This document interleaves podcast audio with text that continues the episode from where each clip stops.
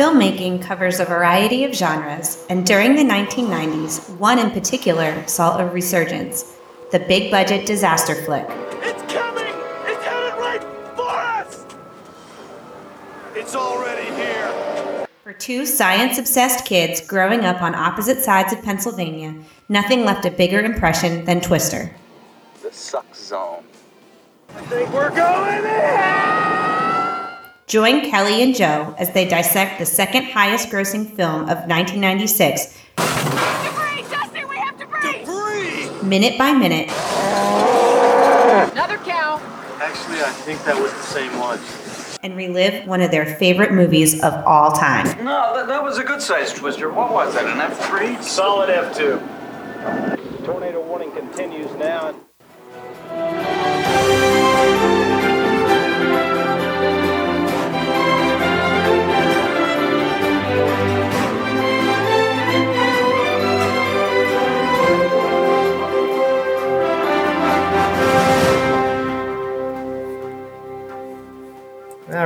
Welcome back to Solid F2 podcast. Kelly and Joe here to discuss minute six of Twister. So, any predictions of what you think is going to happen? Do you think it'll have changed? No, I want to be totally surprised. You want to be totally surprised. Okay. Well, let's uh, surprise everyone and take a look at minute six, picking up right where we left off the last time with the beautiful CGI of the GOES 8 weather satellite.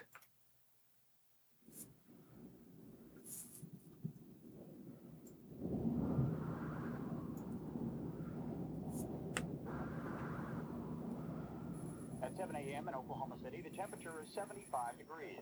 Across the state, skies are partly cloudy. A dry line is located in western Oklahoma. Visible satellite pictures indicate thunderstorms developing along and ahead of the dry line. Temperatures over the state were in the mid-70s to low 80s. Let's take a look. The cap's already starting to break. All the models are forecasting lifted indices from minus 6 to minus 10. You know, if these cells keep building like this, there could be a record outbreak of tornadoes. These storms will likely be This is going to be a long day.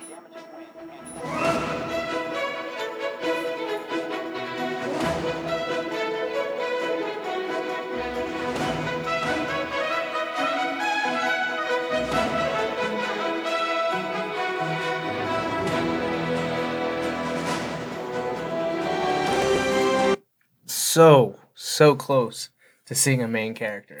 Almost. Not quite. You Not- don't you don't count the NSSL uh, scientists? No, no, I, I, I don't. And um, I hope you're looking up their names because I don't have them in front of me right now. But we're so very close to meeting Bill and Melissa, which is, you know, two two of the main characters in the movie. We haven't really gotten there yet. And we're so close because we can see their vehicle. It's the red Dodge truck that is used throughout the entire course of the film. But first, we get some nice shots of um, it feels in Oklahoma. You have someone crop dusting, and uh, yeah, go ahead, laugh it up. But you know, we started at the with the GOES weather satellite, and it had that real smooth transition where um, you're looking at it from space, and then all of a sudden, the really terrible outlines of the states pop up with look like light bulbs. I'm not really sure how they were trying to delineate the states there. Uh, Uh, I'm I also like their the imagery they show there makes it look like it is just solid overcast clouds from top to bottom at seven o'clock in the morning in Oklahoma. But clearly that is not the case. In fact, you hear the weatherman say partly cloudy skies at the moment which is it just doesn't jive with the imagery that they're showing from the GOES 8 weather satellite. Yeah. Well, you're not um, going to win them all. Have we won anything yet? But no, yeah, it's my favorite is to look at this. Do you think this is a real shot of GOES 8 weather satellite data from 1996? no. No. This is created for the movie. Do you, uh, now, the stuff down below could be, as it looks like, uh, you can't really make out any of the words. Over on the left, I see wind speed, wind direction, wind shear, and temperature. Um, on the right, it looks like Norman, Oklahoma City, Tulsa, and an average. average. uh, but I can't tell what one. The green one is temperature. Uh, is it y- lifted index? Lifted index Okay. on the red temperature. So that that very much could be something pulled from, um, you know, from weather data in 1996, and that could be part of the display. But the, the imagery on, on top, where you see the the light bulb outlines of the states, I don't think that is uh, actual weather data. No, you don't think? No, I don't believe so. But then you get to see um, some imagery on a monitor, which looks like something you would see on a newscast. Mm-hmm. Mm-hmm. And then you get to meet the first two scientists. Although this was always one of my favorite things is they want to emphasize that no one calls it the National Severe Storm Laboratory. It's called NSSL. So they underline the first letter of each word, which I latched onto as an 11 year old when this movie came out. And I started doing that for everything. Anytime there was like a sports team or something specific, I always underlined the first letter of. Is this how it taught you to do that? Are you saying? Yes, I'm saying I grabbed that from this. I was Oh, like, so- I like that. I'm going to do that. Okay, cool. So, yeah, uh, I do like in the background uh, Skywarn. They got some Skywarn Mm-hmm. stickers. So I, I wonder if where this was shot. I, I doubt it's actually at NSSL. I, I wonder if this is just a mock-up. And, I, I'm sure it's and someone had the, yeah. the you know foresight to put things like that in the background. Um, and definitely is a place that has tech all the time. You see those large computer monitors in the wall, and you can see. I, I think you're going to pan to the left, and you're going to see like a the precursor to Penn State's map wall with all the digital um, data and imagery Mm-hmm, projected. And um, and a guy wearing a tie with a flannel shirt. yeah, but well, he he's one of our significant, extremely minor characters that you see here, and then uh, like two other times. Yep, yep. Keep keep going there for a second. I want to see. I think she has some cat stuff. Yeah, she's got cat pictures on her monitor. Yep. I feel this lady like You I. you would be friends with her, huh? Yeah, I feel like we might be kindred spirits. Um, We got the nice the globe on top. this was when monitors had enough bulk that you Could- could, use them as a shelf. You could attach things to them. yes, not so much anymore. She has a Rams disc sticker There you go. across the uh, top of the monitor. Mm-hmm, so yeah, someone was doing whoever was in charge of decorating the set did a pretty yeah, good job. but did you have to make the lady the cat lady? Like, Well, I would think if we're going back to statistics, you know, we talked about last time about when a tornado would occur. Is it more likely for a man or a woman to have cat pictures? It's gonna be a woman. I'm pretty sure that's established. well, I don't know where that data came from. I'm, we could pull up that data right now. All right, We can discuss your sexism here at a later that? time. That's not sexist if- if it's related to statistics and data. Hmm, His tie looks crinkly. That's sexist. No, that's an observation. No, men usually wear ties, so that's sexist. I said his tie looks crinkly. Mm, no, you're being sexist. You should probably stop that. You're being obtuse, and you should absolutely stop that. Have you figured out the names of these actors? No, I they're not listed on IMDb, so I don't think they're real people. Oh, so so the digital imagery isn't great, but we have robotics that are just playing. Well, clearly that's where all the money went. Mm, okay, I see what you're saying. Six to minus ten. You know, if these cells keep building like this, there could be a record outbreak of tornadoes. This is gonna be a long day. Again, uh, referencing that their day had just started, and uh, it's already looking really terrible for everyone involved. Uh, let's listen for a minute to what if you can go back to There could be a record outbreak of tornadoes. um, where the the man in the background starts talking about the it's seven a.m. and um, just kind of want to break that down a little bit. Chris, take. Cap's already starting to break. Earlier than this, All models are forecasting lifted indices from minus six to minus ten. Nope, that's good. You know, if these So, cells keep building like this, there One of the things we hear is that there's um, a lot of humidity in the air. Uh, looking past the fact that it's seven in the morning, but we hear him say, "Mr. Flannel shirt with tie, with is that a striped tie with a flannel shirt? it is. What's happening? Not really sure. Anyway, we hear him Not say great. the the cap is already starting to break. Do you remember what the, what the cap is from your days in meteorology, Joe? The cap? Yeah. No. Okay, so the cap is a layer of stable air that sort of suppresses any convection that's happening in the atmosphere. Uh, if you imagine in this sort of situation, it can almost act like a lid on a pressure cooker, and it will allow that energy to build up as this warm, moist air rises and is forced upward, this layer of instability the longer it sits there, the more potential energy it builds up. And when it breaks, those towers or the cumulus clouds are going to shoot up rapidly and eventually become cumulonimbus clouds and thunderstorms and thunderstorm systems and so on. So that the fact that the cap is breaking, they're saying that this this layer of stable air is already starting to erode because of this strong forced convection. Now, again, I go back to it's very early in the day for that to happen. You need strong convection for that to happen, which generally not happening at seven o'clock in the morning. But it's interesting anyway. Uh, you also hear her say um, lifted indices from negative six to negative 10. The more negative a number, the more unstable a, a, a section of air is. They're basically taking the temperature of a parcel at the surface and they're lifting it. Lifting it Lifting it how? along something. They're lifting it adiabatically Okay. through the atmosphere. And then they're going to compare the temperature of that parcel to the temperature of the air outside of the parcel at a specific pressure level in the atmosphere. And the bigger the difference, um, the warmer that parcel is compared to the air around it, the more convective it is, the more energy it has. So the stronger that lifted indice, the more negative it is, the more potential you have for severe weather. So at least that scientifically Makes sense. makes sense. I- I'm impressed with uh, your knowledge of classes that we haven't had in over a decade.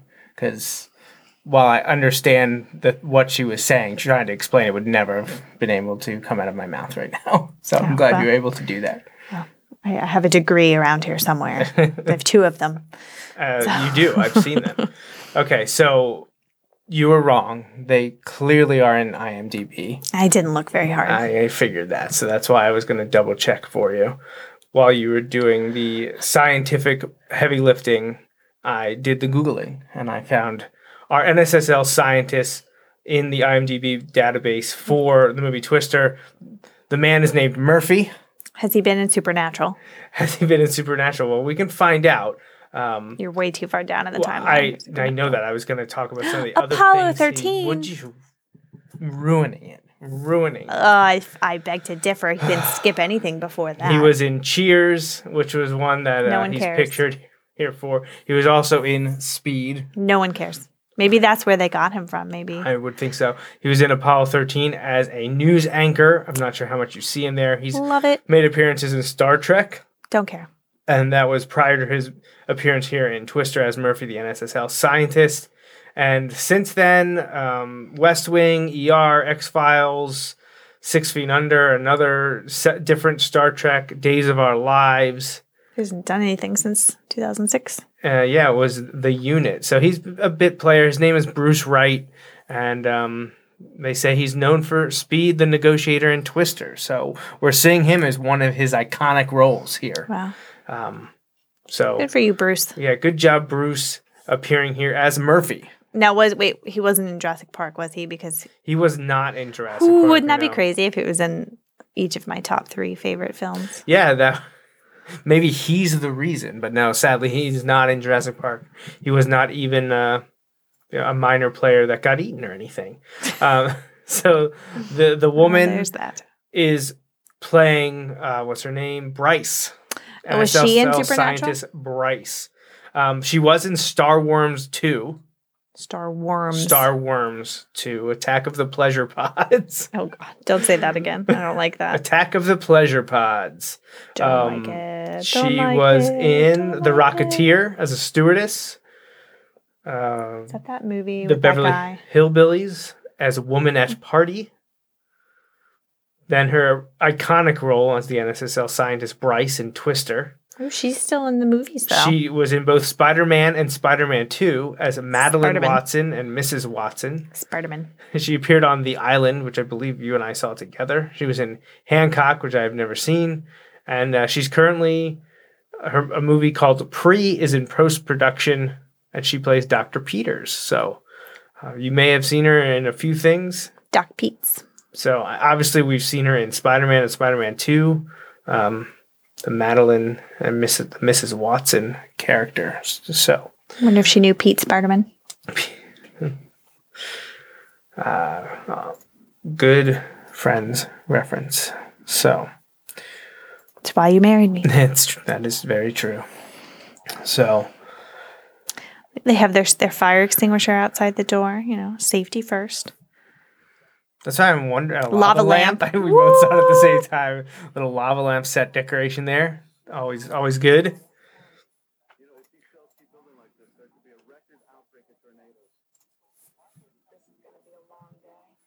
I'm trying. I've been trying to read her coffee mug. I think it says next track. Yeah. Uh, have you seen that? So I'm just trying to pause when it's legible. I can't read it. You're It's doing a terrible job of it. blurry. I, I know I am. I'm sure it's uh, m- meteorological school or society or or um, institution um, in the Midwest. Uh, but I haven't been able to pinpoint exactly what it says. NEXRAD. Next rad. There we go. NEXRAD. Next rad makes sense. radar. So um, nice uh, lavender Uh, uh, it's actually tea. it's So tea. there, it's just like uh, One more So- kindred spirit. Bryce. Yeah, Check mark. Yep. Cat lady. Mm-hmm. Lavender co- or mug with tea in it. So, yep. This could be. You think know, they're doing it? B- Bryce and Murphy? Mhm. Yeah, I mean, look at them. Look at the sexual tension between them. It- I mean, yeah, it's you could cut it with a knife. You could cut it with a knife. Palpable, yeah. And now we and we never the- see them again. No, we do. We do. We see they go back to NSSL. Oh, do they? I don't yeah, remember that. they go back one or two more times. do they? Yeah. God, I've seen this movie a million Yeah, times. yeah. I do not recall that. Um, I guess we'll see. So we're gonna get to Kelly's favorite part, the crop duster, because she can't help but giggle like a little child. So there it is. That was the end of the six minute.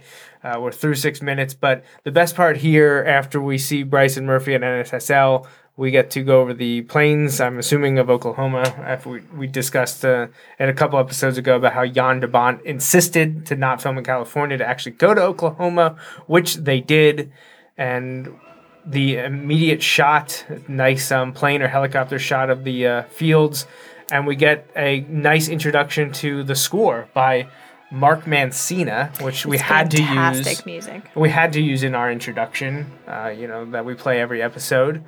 But I think one of my favorite things about um, Mark Mancina is everything that he's done outside of just the movie Twister and I didn't realize how uh, how much he's done in the film world. But one of my favorite connections is we we just talked about it. Um, was about a week ago when we were watching a, a Disney movie with the girls, and I was like, I saw the name flash up on the screen, and I was thinking, oh, I've I've heard that name. What do I know that name from? And the movie that we were watching was uh, was it Mul- was it Mulan? What what which movie were we watching when that popped up?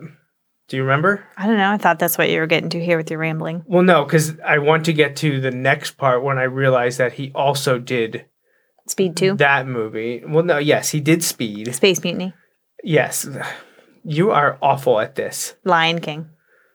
Uh, No, it wasn't Lion King. It was. I thought it was. I was thinking it was Emperor's New Groove, but was, it not uh Honey I Shrunk the Kids? Was it Honey Shrunk? I don't think so. You got to go down to the 80s for that. that was eighty nine. No. So you started this with the intent of telling us. Yeah, I know. I should. I should have had that ready because I, I don't. What movie were we watching with the girls that that he that he had done the music for? I, now I can't find it. Oh, Moana. Moana. He did he did Moana. Did we watch more? Yes, we it was a couple weeks ago. I thought it was more recent. So yeah, so he did Moana. I saw Hmm. It his was name. Bad Boys for Life. The girls love that movie. Yeah, you're right. No, we had rewatched Moana, which we hadn't seen in a while, but it's a great movie. And I saw Mark Mancina, and I immediately was like, oh, that's the guy who did Twister, which made me think, what else has he done if he's done Moana? So I looked over his uh, discography, and he's done the Planes and Planes sequel, which is similar to Disney's Cars. And then that I saw that he did um, The Haunted Mansion, which was a, a Disney movie, and Brother Bear as well. Go down to the television credits, por favor. Just curious here.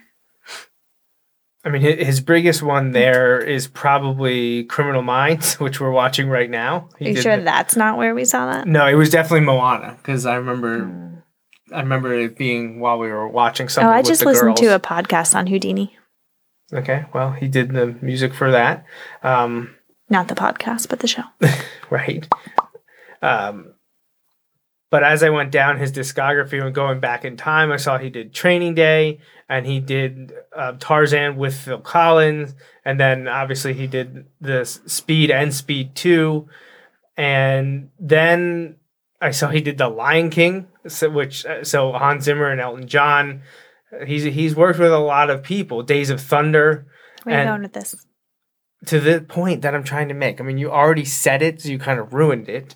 But back in 1988, he composed music for a movie entitled Space Mutiny, which, if anyone is a fan of Mystery Science Theater 3000, you'll know that that is one of the best episodes of MST3K. And it's Kelly and my probably second favorite MST3K episode. Well, that's presumptuous. What- is it not? I don't remember all of them, so I can't answer that. Well, you remember parts of Space Mutiny. I know you do. I know I do. But I mean, obviously, our favorite is uh, Roused the, Hour. The Last Sacrifice. uh, Clearly, is the greatest MST3K episode. But Space Mutiny is up there. Mark Mancina did the score for that. Just thought it was funny. He did it as a joke, or do you think he like No, it was, it was meant at the to do beginning. it? It was at the beginning of his career. It was only the fifth thing he did. Third in 1988. He started with Man Killers, and then three movies in a row that don't even have links on Wikipedia. So not a lot going on there. Then Space Mutiny, I'm guessing, probably only has a page on Wikipedia because of the way Science Mystery Theater? Science Theater um, eviscerates it. Uh, or lifts it up? Well, true. I mean, no one would know about it if it wasn't for for them. But he really got. I, I would say his big break really probably was Days of Thunder in late 1990 with uh, Hans Zimmer, and um, things got better from there. But he he tends to work. Um, yeah, if he gets in with a director, they tend to come back to him, which is always a good sign. And once you get in with Disney, that's also um, can be a fruitful endeavor. So Mark Mancina's score gets highlighted here as we start uh, present day Oklahoma. And we finally see our red Dodge truck, which, Is the true main character? right, yeah, that's what we're actually talking. It's not, it's not Bill, it's not Joe, it's not Dorothy, not Dr. the- Melissa Reeves. It's not the tornadoes. It's the red Dodge truck. Also Uh, that crop duster. uh, He's special. I keep saying it. Crop The duster. And I know Dodge would agree with you because obviously, because of how prominent a role it is, um, Dodge got premium product placement. I'm sure they were paying money to the studio for that. And uh, Twister was actually known for their product placement because it was something that was uh, pretty significant with how big a role the Dodge truck played in the movie. what kind of truck was the yellow truck? Was that an Isuzu? Are you asking? Or yeah, are you I'm a- no, I'm asking because I don't know because they sort of killed that one. Is it like a you know, No, was it a Toyota? I think it was a Toyota. Wasn't it? Toyotas don't survive this, but Dodge trucks can. No, I don't think so. I think it was used hand in hand. The the Dodge was just the newer one. They needed a beater car and they needed a new car. Uh, but I don't think there was anything a negative connotation. I think it was. Um, I want to say it was a Toyota. Uh, I thought I thought it was. I could be wrong though. Why don't you look up the word truck? It was a Jeep Gladiator. Mm. Jeep Gladiator. So I was I was wrong. It was not an Isuzu, nor was it a Toyota. It's a Jeep Gladiator. Um, so Well, we see this truck going down the Twister is known for its successful product placement Lonely featuring a Dodge Ram pickup truck and several other new vehicle models. in Oklahoma under sunny skies, which is not what the NSL satellite is demonstrating early in the morning. Also, it doesn't look like early morning Again, sunshine to me. Continuity, scientific accuracy, eh, not necessary all the time. Uh, you also remarked about all the oil rigs. You didn't think Oklahoma, Oklahoma had Oklahoma Oklahoma. had that many oil rigs, but I believe you looked it up and you were um, Yeah, for a time, Corrected. Oklahoma was producing more oil than California. So um, I don't know. I don't think that is still the case, but Well, right, that fluctuates over time. But honestly, I think when people were like, "Where does a lot of oil come from in the United States?" I feel like most people would probably immediately go to Texas. Maybe those that are thinking about it would, would consider California, but I also believe Alaska has been a huge producer. But yeah, Oklahoma, like Kelly said when she did her research, was a, a big producer of, of oil. So I'm glad they used Oklahoma. I know we touched on that before, but I think it, it just makes it a little bit more realistic, even if uh, they couldn't always get the the sky to be exactly the way they wanted to. But they did do a, a, a or attempt to do a good job of filming with um, true stormy skies. what? I just like that you gave them credit for attempting to do a good Well, job. I mean, Listen, I attempt to do a good job at my job every day. It's tough to film if you have to make a movie with dark skies all the time in order to film without putting anyone in harm's way. It's going to be difficult. They attempted to do that. Was it always successful? No. Did they get every shot they needed or wanted? No. Did they simulate a lot? Absolutely. But they were trying to film with uh, a legitimate stormy backdrop as often as possible Okay. we good there Mm-hmm. Okay. So now I know I You said should get it- a participation ribbon. Then fine, they did. They can have that all they want. They got a lot of participation and, and thank you for uh, showing up uh, awards and ceremonies. Uh, surprisingly so, because I don't think people expected the movie to do as well as it did. And like it says in our intro, second highest grossing film of 1996. It blew the doors uh, off of what they spent, which I'm sure everyone was happy about. Did tornadoes blow the doors off? No, actually, it was hurricanes. Yeah. There are an astounding amount of people that don't know the difference in symbology between a hurricane and a tornado.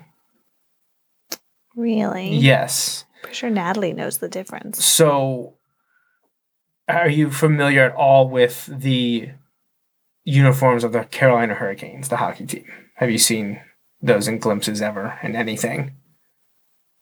Not that I've retained. So, That goes in the I don't care file in well, my I, brain. I, I just am asking for a point of reference, but it's because of the pandemic going on, the sports site that I read, a lot of people have been doing stuff with jersey and, and aesthetics of sports, and someone was ranking the uniforms of the hockey teams, and they put the Hurricanes down pretty low because they said that they had confused. They have a picture of a tornado on their uniform and not a hurricane. I'm like, no, they don't. That's a hurricane.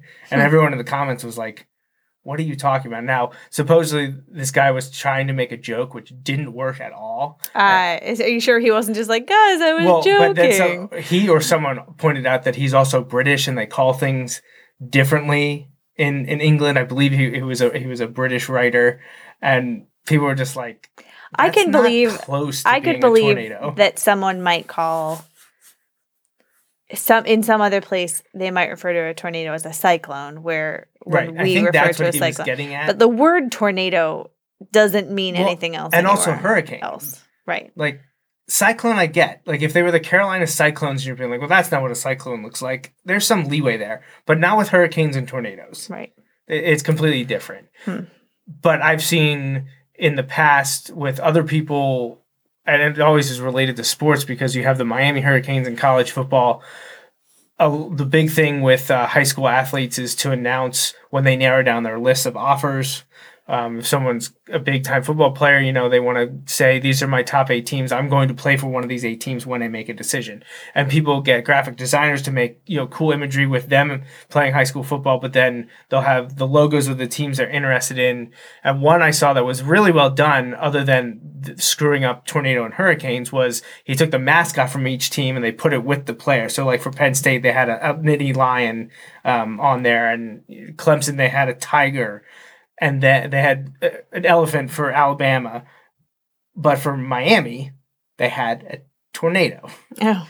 not a hurricane. I sent this to, to Justin. I was like, figure out what's wrong with this picture. And he saw it right away. He's like, they used a tornado for University of Miami So what what is the actual mascot look like though? of a hur- the Miami Hurricanes. It's Yeah. actually the bird, the I believe the ibis. Is Oh. what they use, Mm. but you could have used a hurricane. People would have understand that, but throwing a tornado in there doesn't make any sense. No, I agree. I just wonder what But- I wondered. Well, like, and I don't usually you don't usually see people running around in a hurricane outfit no, either. and Alabama is the Crimson Tide, but they use an elephant. Miami Hurricane. I don't. I don't know. I don't know. I'm sure there's a very good reason for it. Or not. Alabama. Um, but yeah, Miami Hurricanes, and they used a tornado. They didn't. They didn't use the ibis bird. I believe it's an ibis. I could be wrong on that, but it's it's a it's a bird mascot. Uh, I believe he wears a sailor hat. As one does. No, of course. Anthropomorphic anthropomorphic animals are very popular in the sporting world. So, Yeah, don't care. but none of them can top gritty. So How'd you turn this into a sports conversation? How dare you? Let's be done with this. I tied I tied it all together really well. You should be proud. I'm not. Well, you should be, but you never are. Mm. All right, so that wraps up minute six of the movie, and we'll be back again real soon with minute seven. And this time, I promise we'll get to meet uh, Bill and Melissa and see the inside of that beautiful Dodge Ram truck. But it's got a tape player in it. 1996, yeah, I would think so. I don't. We're, we're close to the CD revolution, right? So, I mean, maybe if they got like top tier, top shelf, Yeah, but they had to order Ram. their CDs through the mail and then That's wait true. like 18 days for it to come. And yeah. It was a rough time. All right. Well, thanks for joining Solid F2. We'll be back again real soon with minute seven.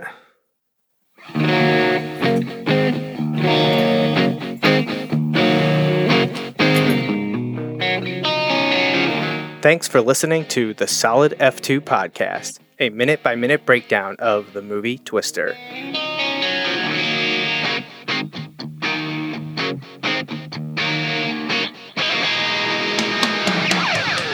That's all for this week. Please follow us on Twitter, Facebook, and Instagram at Solid F2 Pod. Solid F2 Podcast is part of the JMNJR Radio Network. Visit jmnjrradio.com for more.